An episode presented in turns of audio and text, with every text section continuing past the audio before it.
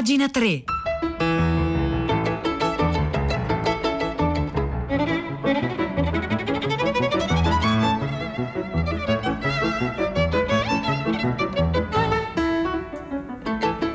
9:02, buongiorno da Vittorio Giacopini, benvenuti a Pagina 3, la cultura nei giornali, nelle riviste, nel web.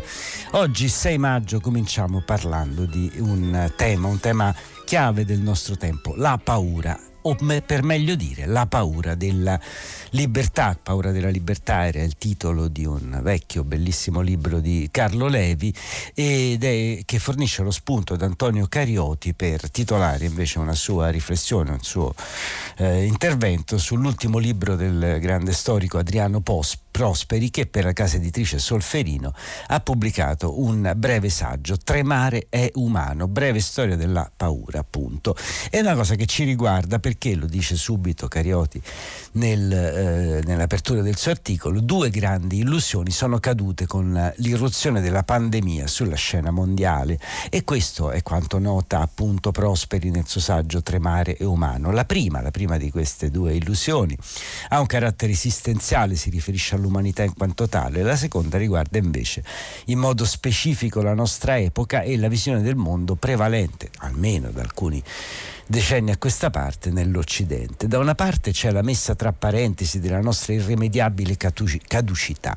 Anche se tutti sappiamo di essere destinati a morire, nota Prosperi, la realtà della vita si sorregge sull'inganno di un'istintiva e radicata persuasione nella propria immortalità. Se il pensiero della fine occupasse in permanenza la nostra mente, ci riuscirebbe molto difficile agire, gioire, impegnarci in qualche attività, costruirci un futuro. Per questo il senso improvviso di precarietà dell'esistenza prodotto dalla crisi sanitaria ci colpisce in maniera così dolorosa, certo, perché ci ricorda, ci mette di fronte a qualcosa che a cui non vogliamo pensare e a cui, secondo me, giustamente non vogliamo pensare. Poi c'è un'altra illusione più recente, l'infondata certezza esibita anche da intellettuali in gran voga di aver chiuso un capitolo straziante che il Covid ha invece riaperto.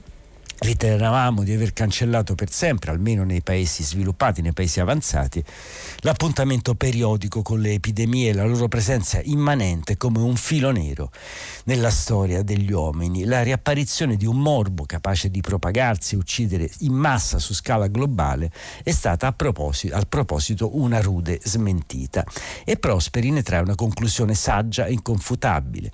Occorre, scrive lo storico, decidersi a leggere la storia umana nel contesto di un contenitore più grande, la storia naturale, e questo è che appunto è l'altro aspetto molto importante di questa riflessione di Prosperi. Noi siamo degli animali e quindi in realtà la storia umana, nonostante tutto il nostro antropocentrismo, le nostre, i nostri giusti orgogli anche, in realtà fa parte della storia naturale, della storia degli altri animali. Insomma, continua Carioti, la pandemia ci ha riportato alla nostra dimensione di ospiti ingombranti in un pianeta del quale non siamo i padroni assoluti e neppure una componente così necessaria. Addirittura, osserva Prosperi, rischiamo di trovarci in una situazione analoga a quella descritta nella Guerra dei Monti da H.G. Wells, una specie dotata di mezzi tecnici straordinari che viene annientata da un virus sconosciuto del quale non è preparata a fronteggiare l'aggressione sul piano biologico. È una lezione che vale per il Covid, contro il quale perlomeno abbiamo prodotto in fretta dei vaccini efficaci, ma forse ancor più per il riscaldamento globale e altri pericoli derivanti dal degrado dell'ambiente. Insomma, il legame inscindibile tra l'uomo e la natura, di cui l'uomo è parte, costituisce uno dei fili conduttori che muovono appunto queste riflessioni di Prosperi, che si muove appunto tra passato e presente, dalla rivocazione di passate micidiali pestilenze, delle psicosi che ne derivavano nella popolazione, comprese dentro i ceti colti. Secondo Prosperi, la grande sfida intellettuale della modernità, a partire dal pensiero di Spinoza, è consistita nel recidere il nodo che lega paura e speranza, su cui si fonda il richiamo del sovrannaturale per indicare nell'uso della ragione la via per scoprire la radice felice della felicità. Ma quella impostazione secolarizzata, come si dice, oggi mostra la corda di fronte al diffondersi appunto di pulsioni irrazionali che abili capipopolo peraltro sono pronti a cavalcare. Prosperi, da storico, naturalmente non ha una ricetta per risolvere i mali che ci affliggono e, aggiunge Carioti, non consiglia rimedi, segnala problemi vecchi e nuovi a partire dal vizio deleterio e molto italiano di trascurare strutture pubbliche preziose. Queste sono non solo quelle della sanità ma anche quelle della scuola, passando per gli archivi, per le biblioteche. Di certo, avverte, bisogna riconoscere che è in atto una accelerazione del tempo storico, solo che non sappiamo dove questa accelerazione del tempo ci porterà. La pandemia però ha lasciato dei segni profondi, ha limitato rigidamente la libertà di movimento e le relazioni sociali, cioè una fondamentale conquista storica delle moderne liberaldemocrazia, e per giunta ha logorato una delle risorse più preziose di cui dispongono le società umane. La paura ha cancellato la fiducia, trasformata il rapporto con l'altro in una minaccia da evitare. Il problema è capire quanto questo condizionamento, questo shock, questa paura penserà nel futuro, quanto sarà appunto condizionante. Parecchio c'è da temere, perché dentro molti di noi si sta sviluppando un timore particolarmente insidioso, acutamente segnalato da Prosperi, la paura della libertà, appunto quel concetto che aveva colto proprio negli anni della Seconda Guerra Mondiale Carlo Levi. Un nemico, questa paura della libertà, insidioso quanto il Covid, che deprime lo spirito di iniziativa e il gusto del rischio proprio quando servirebbe una frustata di energia per mettere in moto la necessaria ripresa, e non si parla solo di quella economica. Eppure, rileva ancora Prosperi, dalla crisi è sorta anche una nuova consapevolezza che autorizza a non vedere soltanto nuvole nere all'orizzonte.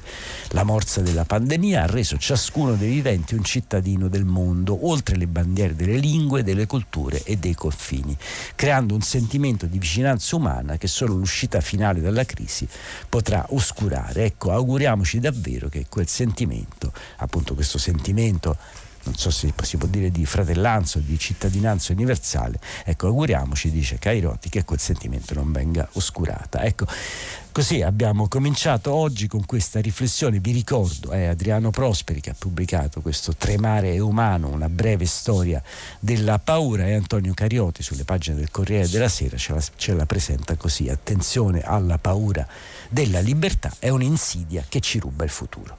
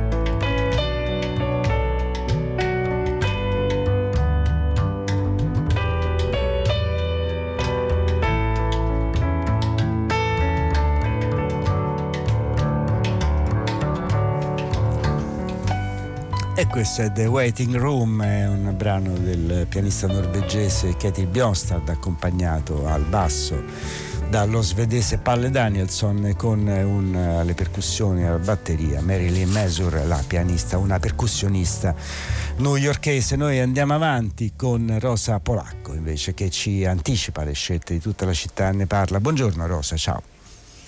Ciao Vittorio, buongiorno. Stamattina torniamo a pronunciare la parola forse più usata di questi mesi, cioè vaccini, ma per motivi diversi che però tengono insieme sempre lo stesso discorso, lo stesso obiettivo, cioè sconfiggere la pandemia. Se da un lato in Italia si sta parlando molto di Green Pass per sostenere la ripresa del turismo e dunque dell'economia, è dal mondo, dall'America in particolare, che arriva una notizia molto importante, cioè la decisione del presidente americano Biden di sospendere i brevetti dei vaccini, un cambio di marcia e di prospettiva, una svolta che potrebbe soprattutto consentire ai paesi in forti difficoltà come il Brasile, come l'India, soprattutto come abbiamo visto in questi giorni, di avere una propria politica vaccinale, una propria produzione vaccinale. Dunque vaccini alle 10.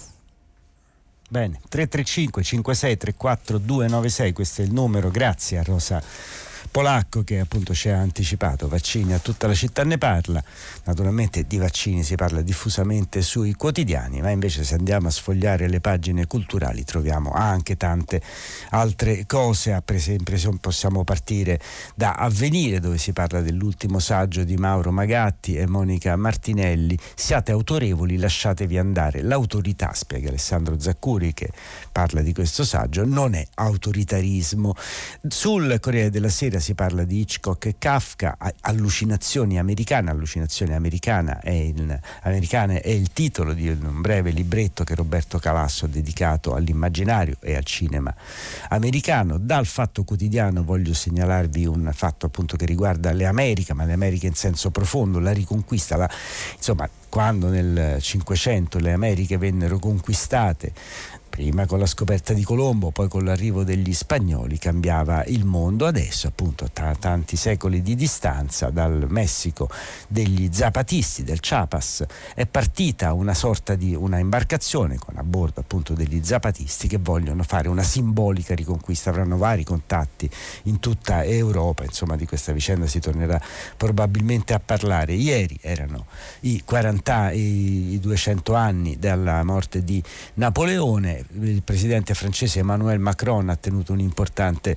discorso, ne parla oggi Il Foglio con un editoriale dell'ex direttore Giuliano Ferrara che dice: Napoleone siamo noi, evviva! E Il Foglio pubblica, meritoria iniziativa, pubblica integralmente l'intervento di Emmanuel Macron. L'altro anniversario di ieri erano i 40 anni dalla morte invece in un carcere inglese a Belfast di Bobby Sands, il martire eroe irlandese della libertà, e oggi della sua eredità che ancora è divisiva, scrive Enrico Terrinoni sul Manifesto. Voglio segnalarvi altre cose al volo, per esempio un'intervista sul Giornale alla romanziera Hilary Manter, nota come regina del romanzo storico, che però invece spiazza un po' tutti con un romanzo appunto in cui racconta la sua adolescenza, il suo diventare grande nella Londra degli anni 60.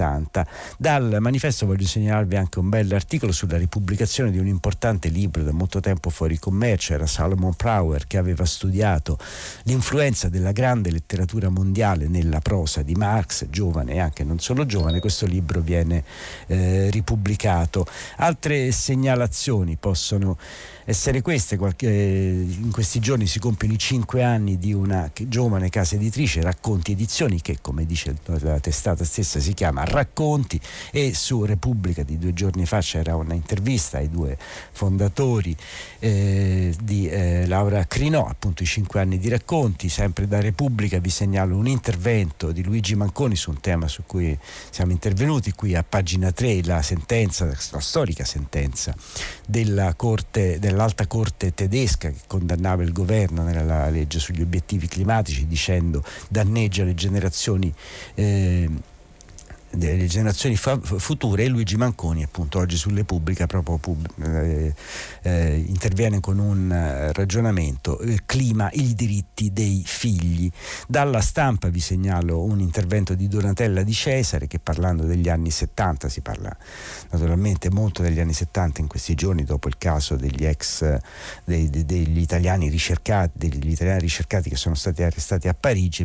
Ci ricorda la di Cesare: gli anni 70 non furono soltanto pertanto di piombo, e infatti ci mancherebbe. Altre veloci segnalazioni da Minima Moralia, dal sito Minima Moralia, un articolo sul ritorno a Francoforte, un importante libro di Giorgio Fazio che parla appunto della nuova teoria critica, di quale può essere appunto la prospettiva di un rilancio della teoria critica francofortese nei nostri tempi. E invece dalla Zampa, che è uno dei supplementi che si occupano di animali della Stampa, vi voglio segnalare l'evento della morte di Nerina. Nerina chi era? Era un gattino nero che stava lì a fare il vero guardiano del Colosseo e che è morto, e quindi viene ricordato sulla Zampa, appunto sul supplemento del Stampa. Ultima segnalazione da Globalist, la iniziativa della città di Milano di dedicare un ponte al grande fumettista Guido Crepax. E queste erano un po' di segnalazioni per oggi, giovedì 6 maggio.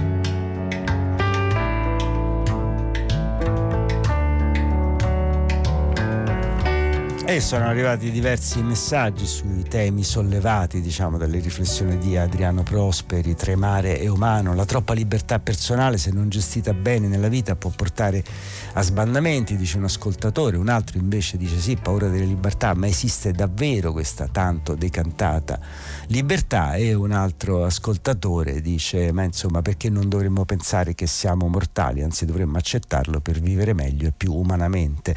Questi sono alcuni messaggi appunto stimolati dalle riflessioni di Adriano Prosperi. A proposito di Adriano Prosperi, volevo ricordarvi che l'avete potuto ascoltare, ma lo trovate potete scaricarlo, insomma, l'intervista a Fahrenheit il 3 maggio in cui appunto Prosperi ha parlato direttamente a Radio 3. Io invece passo a segnalarvi altre riflessioni, quelle di Joe Lansdale, un grande scrittore americano, autore di più di 20 romanzi, centinaia di racconti, ma ha fatto anche fumetti, sceneggiature, e si è mosso sempre, diciamo, tra il western e il poliziesco.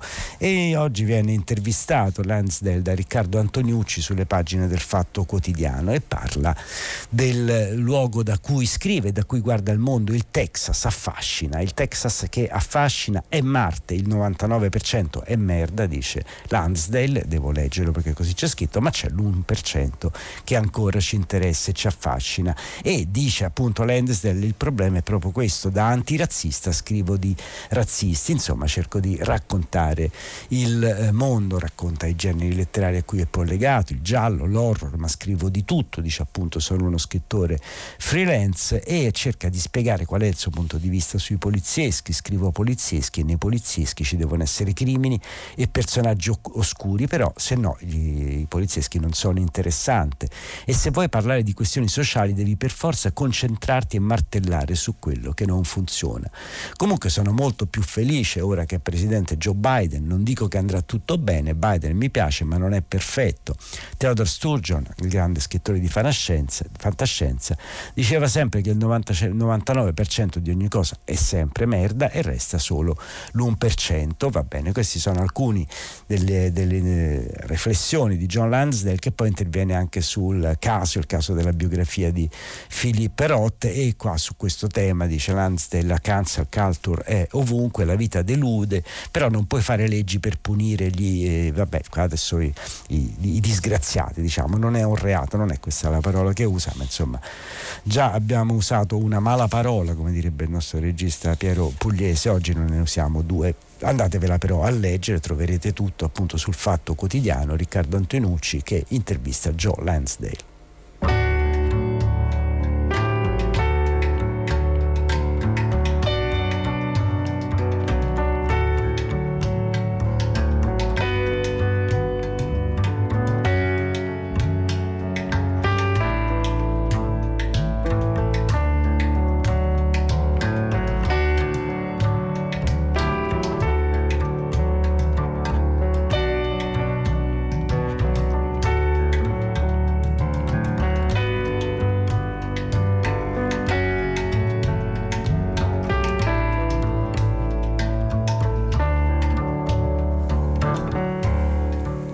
torniamo a parlare del futuro, però declinandolo in un altro modo, ovvero il futuro sul fronte della cultura, sul fronte dei libri. Il futuro, dice oggi Michele Rossi, è il podcast Dà nuova vita ai libri. È un'intervista di Francesco Musolino che trovate sul Messaggero, ed è la prima volta che Michele Rossi, famoso editor di Rizzoli, che ha passato quasi 20 anni a Rizzoli, torna a parlare dopo aver cambiato vita, diciamo, dopo aver smesso di fare l'editor in senso tradizionale di libri, ma continua a occuparsi di cultura, e adesso appunto è approdato alla startup Cora Media, dove appunto c'è cerca di lanciarsi in una nuova avventura e di capire come può essere il futuro dei libri oltre i libri, appunto il podcast. Qualcosa deve cambiare. Nel 2014 Rossi disse: la sbornia dell'editoria è finita, quindi pensava da tempo di cambiare aria. No, dopo 18 anni però si diventa maggiorenni. Quando mi è arrivata questa proposta di Cora non ho avuto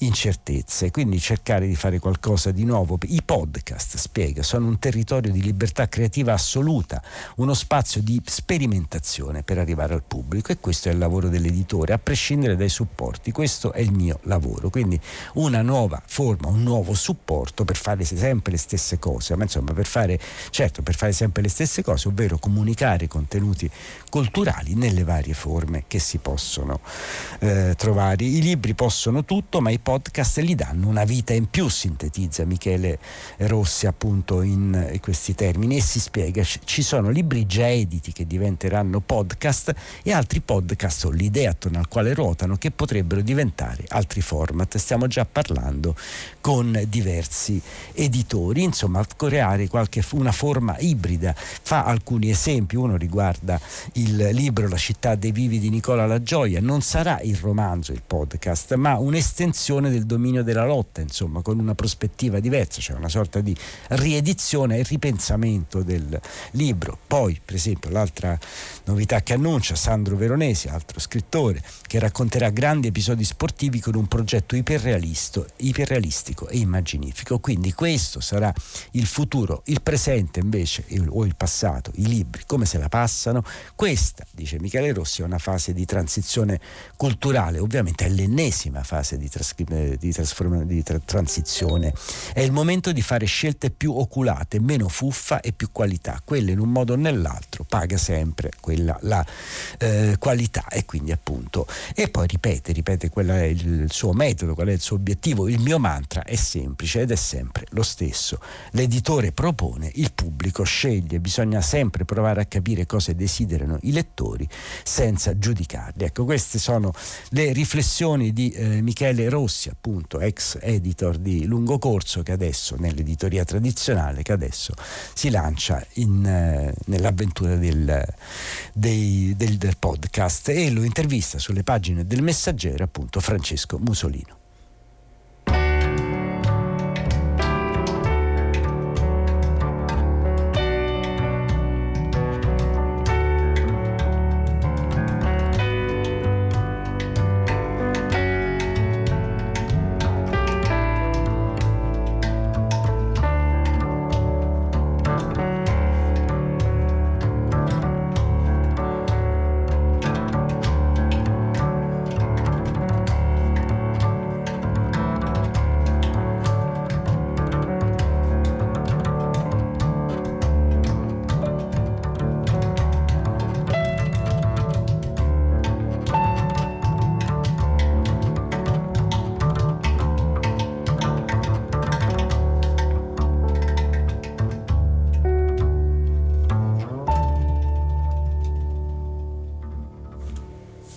E questa era The Waiting Room, appunto il pianista norvegese Ketil Bjornstad, accompagnato al basso da Palle Danielsson e alle percussioni da Marilyn Mazur, musica che ha suscitato consensi e anche dissensi nei nostri ascoltatori, come consensi e dissensi e riflessioni e dubbi ha suscitato l'intervento di Adriano Prosperi, o su Adriano Prosperi, in cui appunto si parlava di paura, di pandemia, di paura della libertà, e anche di questo fatto, diciamo, di prendere consapevolezza della nostra irrimediabile mortalità, qualcosa che appunto cerchiamo di rimuovere, ma che insomma prima o poi non potremo rimuovere. Molti gli interventi, dicevo, e una risposta forse proprio su questo tema della caducità della vita, su quel che succede, quel che potrebbe succedere, ci viene, ma insomma in un modo bizzarro, da un articolo che troviamo oggi sul Huffington Post: restituire alla terra le ceneri dei defunti usate per compostaggio e inglobate nelle barriere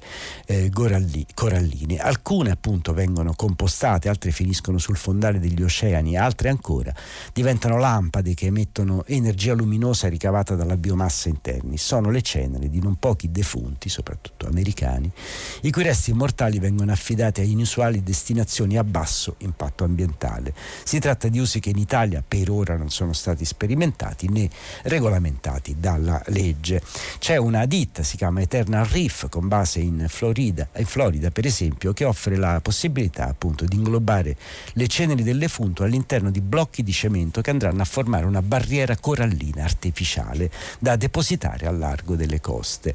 I resti vengono uniti a una miscela di calcestruzzo eco compatibile. La pandemia di Covid-19 ha incrementato l'interesse, credo che abbia aperto molte persone al concetto di sepoltura alternativa, ha detto George Frank, l'amministratore delegato appunto di questa Eternal Reef, cioè barriere eterne, interpellato dalla BBC. I numeri parlano chiari: dall'anno scorso oltre 2000 barriere coralline dell'azienda sono state collocate in 25 località al largo della costa orientale degli Stati Uniti, e vedete che molte cose si intrecciano, perché sì, appunto diceva Prosperi, anche questo ricordarsi che facciamo parte, diciamo, di un contesto più ampio, che la storia umana è parte della storia naturale, che la paura della pandemia non deve farci dimenticare altre paure come quelle del cambiamento climatico, l'innalzamento dei mari, e beh, insomma potremmo usare la nostra mortalità per rallentare l'inquinamento dei mari anche con questa sorta di sistema, appunto le barriere coralline fatte con le ceneri dei morti. Questa era la Huffington Post. Io invece da Vittorio Giacopini viene un appuntamento a domani mattina alle 9 con Pagina 3, grazie a Marzia Coronati in redazione, a Cristiana Castellotti, a Maria Chiara Beranec, a Piero Pugliese in regia e a Gabriele Cioni che oggi stava in console tecnica.